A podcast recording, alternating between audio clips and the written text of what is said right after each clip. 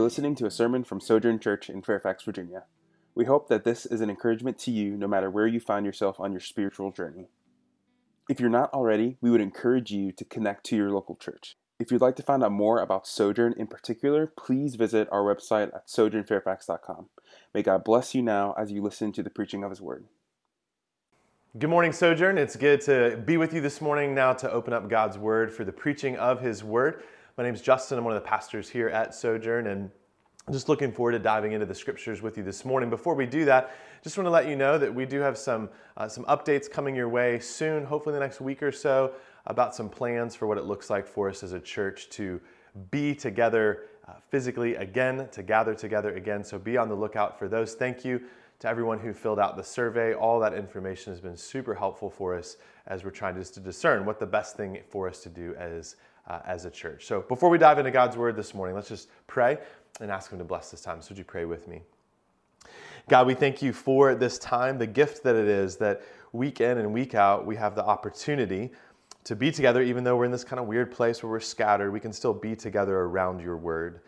So, God, I thank you for uh, just the, the regularity of that, the rhythm of opening up your word together to learn to be confronted with different challenges and things that are going on in our own hearts and lives, and to sit under the authority of your word, your written word given to us to instruct us and guide us, and most importantly, to remind us of who you are and who we are. And so, God, I pray now that as we dive into the scriptures, God, that you would open up our eyes and hearts, that you would help us to see Jesus clearly this morning. And may you be honored, may you be glorified, and may you, God, use your word by the power of your Spirit to transform the way we think and the way that we live.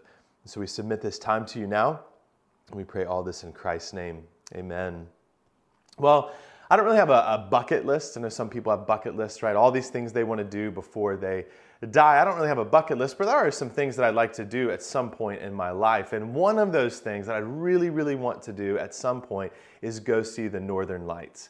You guys know what the Northern Lights is? Just this kind of light phenomenon that happens in the upper part of the Northern Hemisphere. Uh, that's a, a crazy thing. It's sometimes called an aurora. It's a disturbance in the, the magnetosphere that happens when the solar winds kind of stir up in that part of the world. And it's an amazing thing. Maybe some of you have actually seen it in person. I'm sure a lot of us have at least seen pictures of it. Those kind of dancing green, sometimes pink lights that look like they're just kind of hanging in the sky. And I have a, an Apple TV, and one of the screensavers for the Apple TV is a picture of the Northern Lights, a, a, video of the Northern Lights, and I could just sit and stare at it forever. I mean, it is a mesmerizing kind of thing just to look at it on a screen. I can only imagine what it'd be like to actually go and sit there in person. I don't know if I could go to sleep. I think I would just want to sit all night and watch the Northern Lights in the sky. It's, it's mesmerizing to me. But light is kind of like that for us, right? I mean, we can see how light affects us, whether it's a, a, beautiful display of Christmas lights or the ambiance of a certain room. Lighting has an effect on us. It can change our mood, it can affect the way that we feel at times and make a big difference. Well, today we're diving into John chapter 8, and what we see in this text is Jesus talking about light. We've been in this Seeing Jesus sermon series now for a few months, and the goal of this sermon series, the point of why we're walking through this, is that we're striving to see Jesus rightly so that we might follow him fully. And so, as we dive into John 8 this morning, we see that Jesus makes a reference to light, and it too, what he says here is mesmerizing to me. It, it affects me, it draws me in to who Jesus is. And I hope it'll do the same thing for you this morning. But as we'll see, not everyone is drawn to the words of Jesus. The religious leaders, as they often have been, as we've been walking through the Gospel of John, hear Jesus' words, they see what Jesus is doing as he speaks to them, but they once again miss what Jesus is saying. They miss the invitation that Jesus gives to them, and they focus in on the wrong things.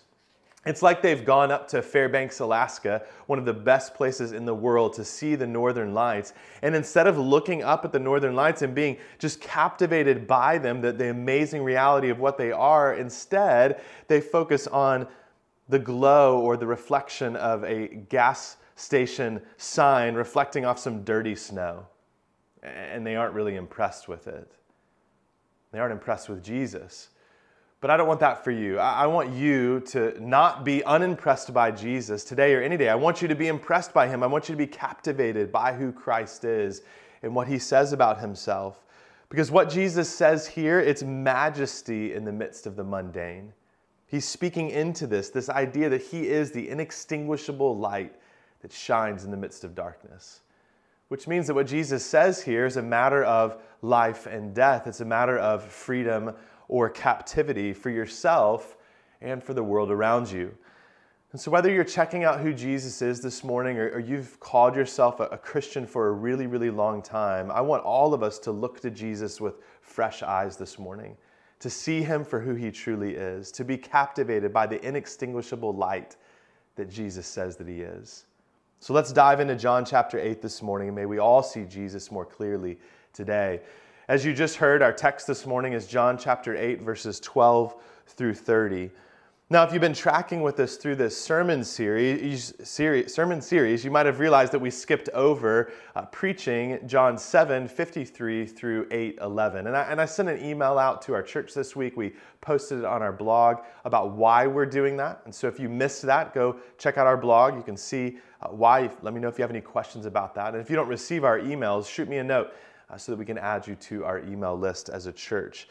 But what happens here in chapter 8, all of chapter 8 that we're going to look at, uh, is really a continuous conversation, a continual dialogue that Jesus is having. He's having with the Pharisees, the religious leaders, and this observing crowd that's around him. And we're going to break it up into two different sections. Today, we're going to look at, like I said, verses 12 through 30. And then next week, we're going to look at verses 31 through 59. And, and what this text does in chapter 8 is kind of a one two combo, knockout kind of punch of truth about who Jesus is. Last time we were in John, we saw that Jesus was at this feast, it's called the Feast of Booths or the Feast of Tabernacles. And it's this celebration that the Jewish people came to Jerusalem every year to commemorate, to celebrate God's provision for them, particularly when God's people were walking with Him in the midst of the wilderness. And Jesus has made some pretty bold statements about Himself. He said that He is the source of living water, and that if anyone is thirsty, they can come to Him and drink. And that when they do, when they drink deeply from Jesus, that rivers of living water will flow out from them. Jesus, once again, is declaring or was declaring that He is the fulfillment of everything that this festival is all about, the point and purpose of it, in both remembering God's kindness and faithfulness to His people and all that this festival anticipates of God's future faithfulness. And so the people hear Jesus' words and they, they're debating once again who Jesus is. Some people believe, some people question, and some people just flat out disagree. And so when we skip over verses 1 through 11 and jump to verse 12 and read the words, look at verse 12 again, say, And again, Jesus spoke to them, we have to see this as a continuation of the conversation that he's been having with this crowd and with the religious leaders. And when we tie Jesus' words here to what he said in John chapter 7, verses 37 and 38, it's significant. So here's what I want to do this morning I want to unpack what Jesus says here in verse 12. And then I want to look at the, the Pharisees' response and rejection of Jesus. And then I want to look at what our response is to what Jesus says. So let's look at what Jesus says in verse 12. Let me read it for us again. It says, And again, Jesus spoke to them, saying, I am the light of the world. Whoever follows me will not walk in darkness, but will have the light of life. Something that John draws out in his gospel, this account of Jesus' life and ministry, are uh, what some scholars have called the seven I am statements that Jesus makes. There are seven different points throughout the Gospel of John where Jesus says, I am something.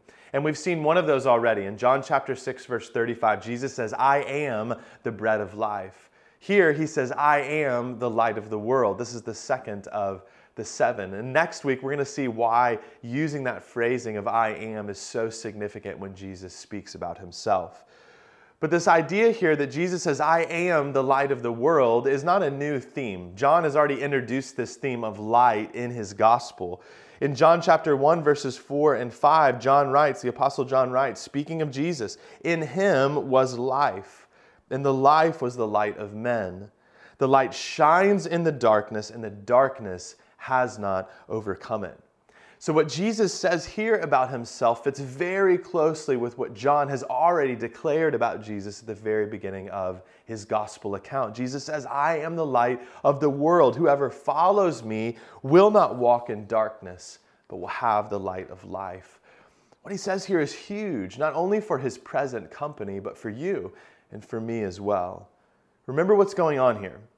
This is taking place at the, at the end of the Feast of Booths, which is full of symbolism of God's past faithfulness and hope for his future faithfulness. At the end of this festival, something unique took place. There was actually a lighting ceremony and celebration that involved dancing and singing and celebrating God's provision for them. And it kind of wrapped up this festival, lighting these big uh, flames in these different cauldrons of, of fire and these candelabras, this lighting ceremony where God's people would celebrate. They would celebrate all of God's faithfulness that He had shown to His people in providing food for them and water and His presence, but also that when they were walking through the wilderness, God led His people by a pillar of fire when they were walking in the midst of the darkness. He lit their way for them in the midst of darkness. But that's not the only place that we see light as being significant in God's Word. Throughout the Old Testament, the language of light is used over and over again. Light of God shining in the darkness is all over the place. We could go back to the very beginning when God creates all of creation. It says that the word of God goes out, he speaks, and light shines in the darkness. Let there be light, and it comes to be. But then when Adam and Eve rebel against God, when they rebel against God and His good design, when they say, I want to go my own way, I want to do my own thing, God, I don't need your authority, I am my own authority. All of creation was fractured, that relationship was broken, and the darkness of their sin reigned over the world. The darkness of their sin reigned over their own life that resulted in their hearts and their minds being darkened. But that wasn't the end of light breaking into darkness. On the heels of their rebellion, God promised rescue. He said that the seed of Eve would crush the head of the serpent in sin that separates us from God. And so, what we see throughout the scriptures from beginning to end is this story of God pursuing his people, this story of God pursuing the rescue of a humanity. So, prophet after prophet, writer after writer both convict God's people of their continued rebellion and continue to point God's people to their greatest hope that a Redeemer would come, that light would once again break into the darkness. I mean, listen to some of these promises that we see in the Old Testament. In Isaiah chapter 42, we referenced Isaiah 42. Last week, the beginning of Isaiah 42, it talks about this rescuer who will come, the Messiah, the promised one who will bring, will bring justice to all nations. But in verses 6 and 7 in Isaiah 42, it says this speaking of this future rescuer, it says this God speaking, I am the Lord. I have called you, you, this future rescuer and Messiah in righteousness. I will take you by the hand and keep you.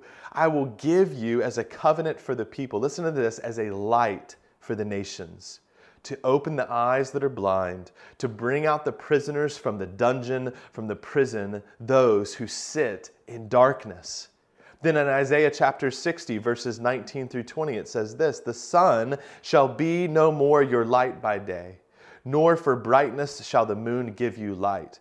But the Lord will be your everlasting light, and your God will be your glory.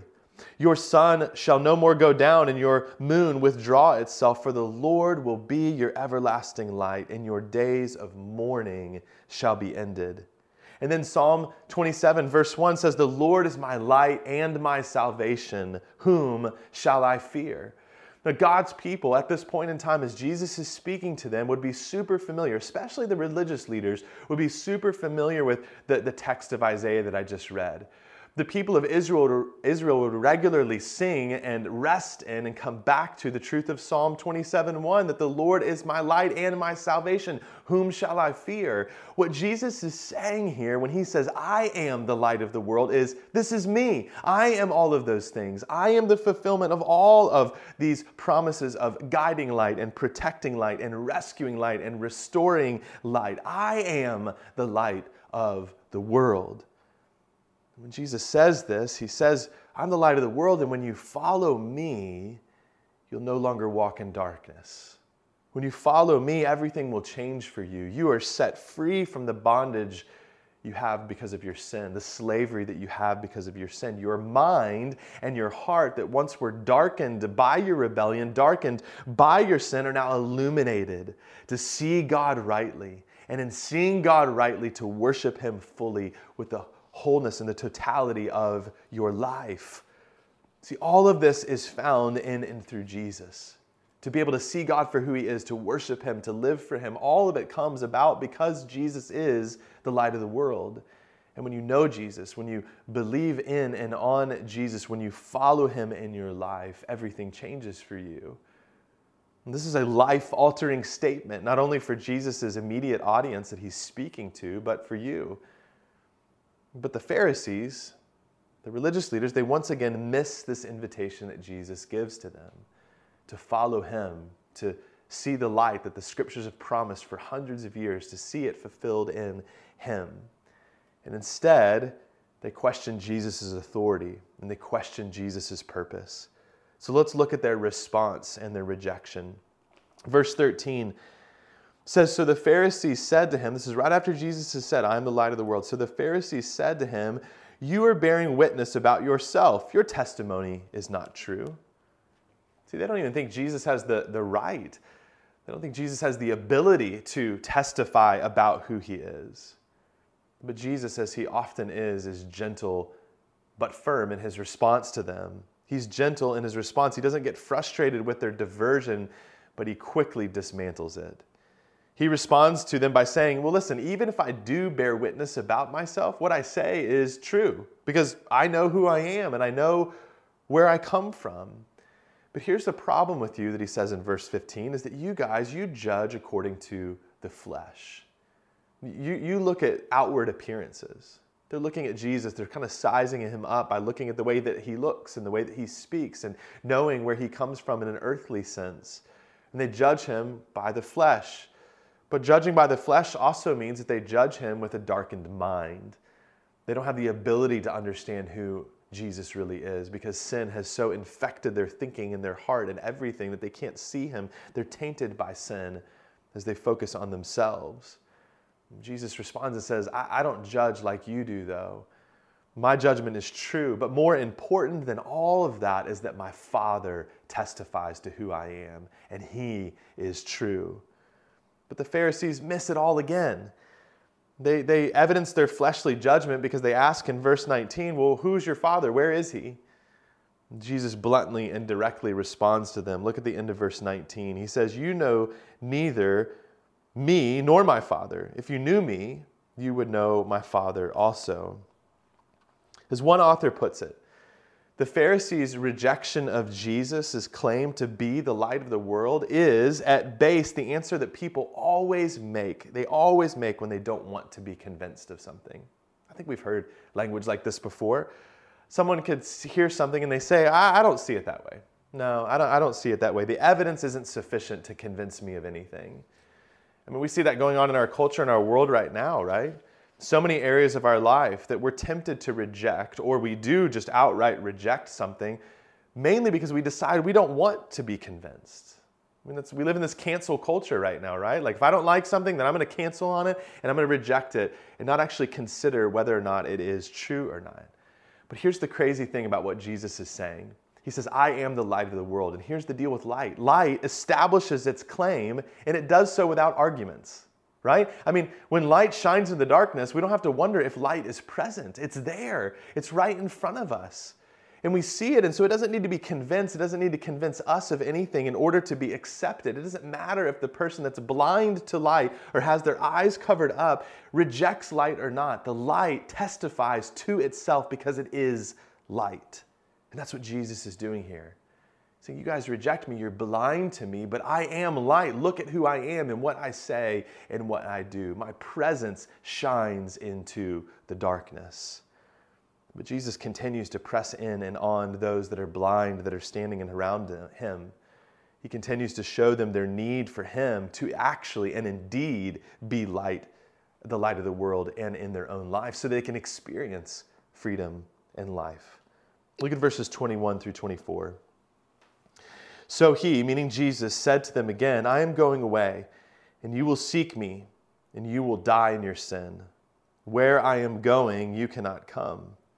So the Jews said, Will he kill himself, since he says, Where I am going, you cannot come?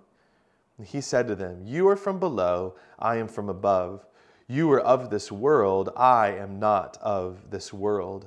I told you that you would die in your sins, for unless you believe that I am He, you will die in your sins. This is a really strong statement. Many people in our world right now don't like to talk about sin and the result and the consequences of sin. It makes us sometimes feel uncomfortable. And so Jesus' words here were challenging to the Pharisees then, they're challenging to us today. And Jesus says, I'm going away. Where I'm going, you can't come, speaking to these Pharisees, these religious leaders, but they, they still don't get it. And he says, Unless you believe that I am who I say I am, then you also will die in your sin. Now, the Pharisees have many sins. We have many sins. We rebel against God in so many different ways, following after other things, worshiping other things, walking in disobedience to the clear commands of Scripture that God gives to us. But ultimately, all of our sin is rooted in unbelief. All of it's rooted in unbelief that we act and live and think in certain ways because we don't believe Jesus is who he says he is. We don't believe God is who he says he is. And the same thing is true for the Pharisees. That they don't want to believe, they're unable to see Jesus for who he is, to follow him in his good ways of hope and offering them freedom. And so Jesus points this out in saying that they are of this world it's similar to judging by and according to the flesh. They're, they're humanistic in their thinking. They're myopic in their view of Jesus. They kind of focus in on this one little narrow slice of who Jesus is instead of seeing the big picture. All the scriptures testify that he is the promised one that would come and give them rescue. They miss, they miss the supernatural reality of who is standing right in front of them. The very word of God, who is a lamp to their feet and a light into their path to lead them, to lead you and me to the way of salvation. And see, their response once again evidences their need for Him. Their response once again evidences the fact that they continue to reside in darkness. Verse 25, they ask a very simple question, but profound question Who are you? Who are you? This is the question that all of us need to ask and all of us need to answer. Who is Jesus? And Jesus' response is what we need to continue to be reminded of as well. He, all he says to them is, I am who I've been telling you I am since the beginning. I am the bread of life. I am the source of living water. I am the light of the world. And he's going to continue to unpack that for us throughout the Gospel of John and tell us exactly who he is. But in this moment, what Jesus says to them is listen, you don't get it now. You don't see who I am now. But one day in the not too distant future, everything's going to click for you. Look at verse 28. Verse 28, Jesus says, When you have lifted up the Son of Man, then you will know that I am He, that I do nothing on my own authority, but speak just as the Father taught me.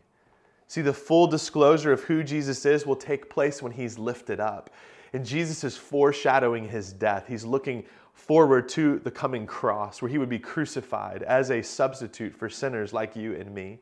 But he's also referencing the fact that he will be lifted up and once again will dwell with the Father, sitting at the right hand of God to rule and reign over all of creation. He's telling his audience, pay attention, pay attention, and you will see. See, the Pharisees and the Jews that are standing around are blind to who Jesus is and what Jesus provides.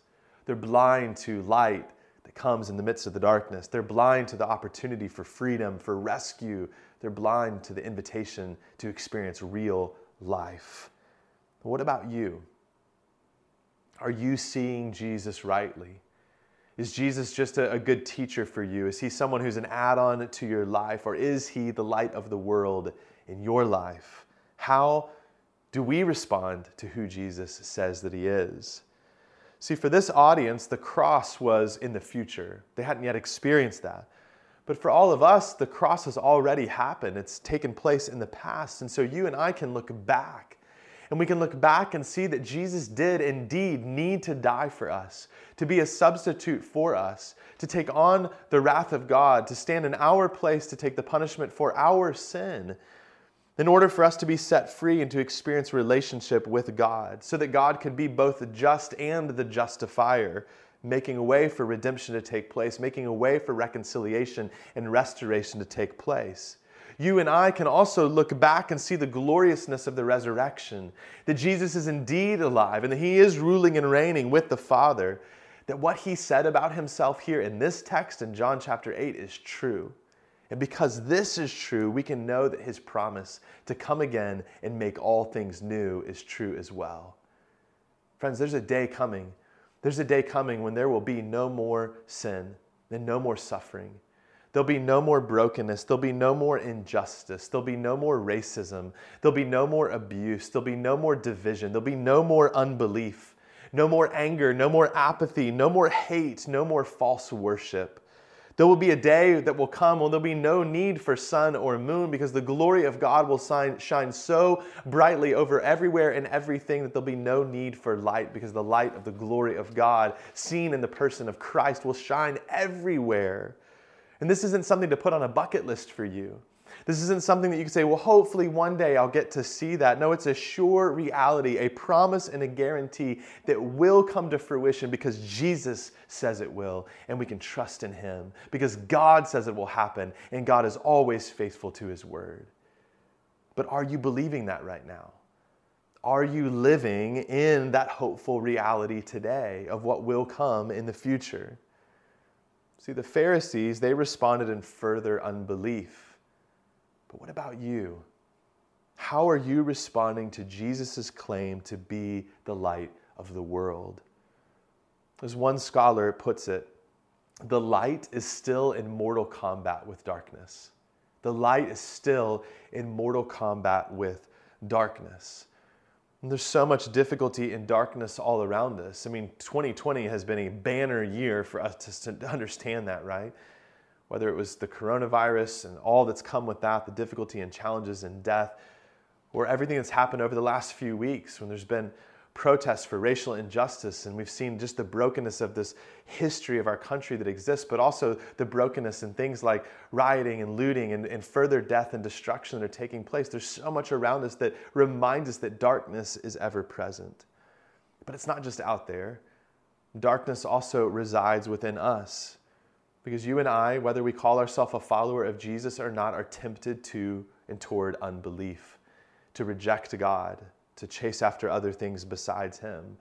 And I would say that most often that temptation is present for us, not in the, the crazy moments of life, but in the mundane moments of life. We're going about our week, doing our work, being at home, maybe alone by ourselves, dealing with our kids and all that's going on in our homes, or the laundry that's piling up, or the other things that are just happening. It's in those mundane moments that we're most tempted to not believe in the goodness and loving kindness of our God, to not believe that Jesus is still the light of the world. For those of you that have placed your faith in Jesus, who believe in Him and on Him, who are saying, My only hope is in Him, freedom has been given to you. Freedom has been given to you. And Jesus is actually going to speak to that more in the text that we're going to look at next week. But the reality is, for you and for me, is that we are often tempted to toy with darkness. We're tempted to toy with darkness. We dip back into it and we hang out. We kind of go back in that jail cell of our sin. And, and even though the door's open and the shackles have been broken, we put them back on and we sit in that same corner of darkness. But you know, the weird and interesting thing about darkness is that when we enter back into that darkness, those dark places, time seems to disappear. You know, actually, in, in places like Las Vegas, where these casinos are all over the place, there's no windows anywhere. And the carpet is set a certain way so that our, we don't really want to look down. We don't really know what time of day it is. That's very intentional. They don't want you to know how long you've been there. And so they kind of keep you holed up in that place so you can spend hours and hours and hours in this particular place, spending your money, losing your money probably most of the time. That's what happens when we dip back into darkness. We lose track in a sense of time of how long we've been away from following Christ. And we continue to fuel our flesh and those false ideas of who God actually is.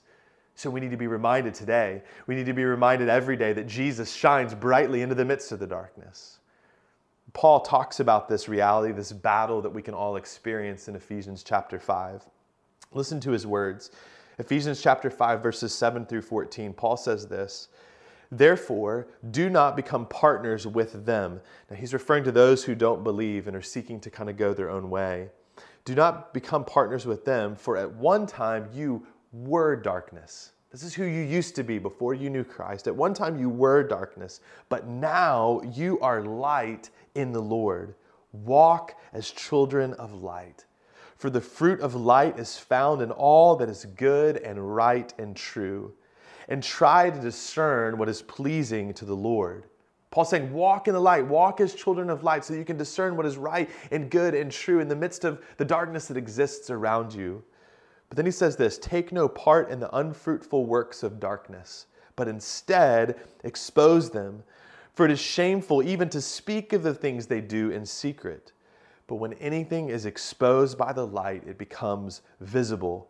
For anything that becomes visible is light. Therefore, it says, Awake, O sleeper, and arise from the dead, and Christ will shine on you.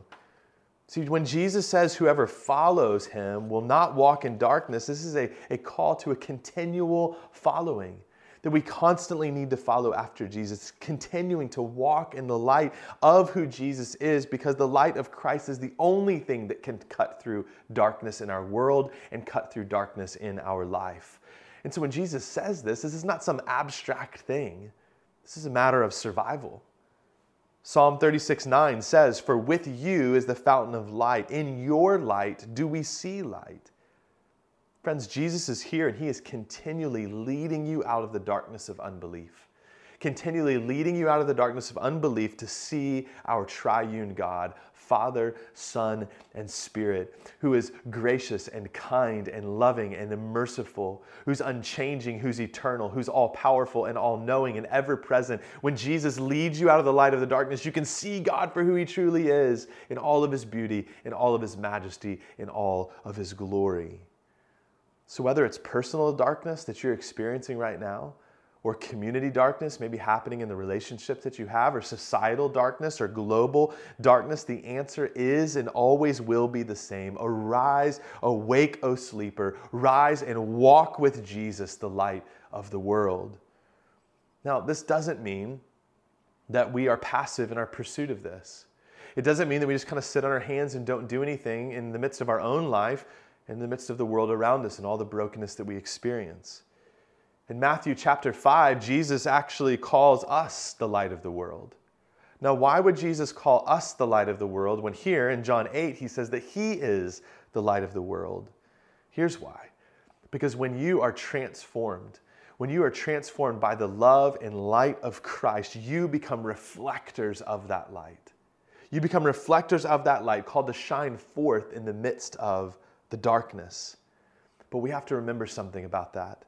You have to remember that any light in your life is derived light. It's derived light. You have no source of illumination from within yourself on your own that wasn't given to you. It's, it's like a power cord. We can have lights on around us, right? A lamp in our home or something like that. In order for it to work, it has to be plugged in. It needs to be connected to the power source in order to be able to actually shine forth. And the same thing is true for you. There's no way that you are going to be able to shine light into the darkness of this world. There's no way you're going to be able to shine light and walk in the light in your own life if you are not abiding in Christ, if you're not connected to Jesus. You can do nothing apart from Him. We are light only because of Jesus. To have light is to have Jesus. There's no light apart from Him in a right relationship with Him and walking closely with Him. So, are you striving to do that? Are you staying connected to Jesus? Where does the light of Jesus need to shine right now in your own life? Where does the light of Jesus need to shine in the midst of community or your family, maybe with your spouse or your kids or your roommates? Where does the light of Jesus need to shine in the midst of our church, in the midst of Sojourn, with your community group or the larger body of Christ that we that calls itself Sojourn Church? Where does the light of Christ need to shine in our society, in our neighborhoods, in our workplaces, in the community around us? And there's so much brokenness that is being highlighted right now. Where does the light of Jesus need to shine? Where does the light of Jesus need to shine globally with the millions of men and women and children that don't even know who Christ is, that darkness reigns over them because they don't know of the hope that they can have in Christ? Where does the light of Jesus need to shine? Listen, deep rooted, lasting change in any of the spheres and places of life, life where brokenness and darkness exist. Any real and lasting change will only take place when hearts of stone are replaced with hearts of flesh. Hearts of flesh that have the law of God written on them and beat for the praise of his name. Friends, Jesus is not from below. He's not from below. But you know what? Jesus is not also not on the left and he's not on the right.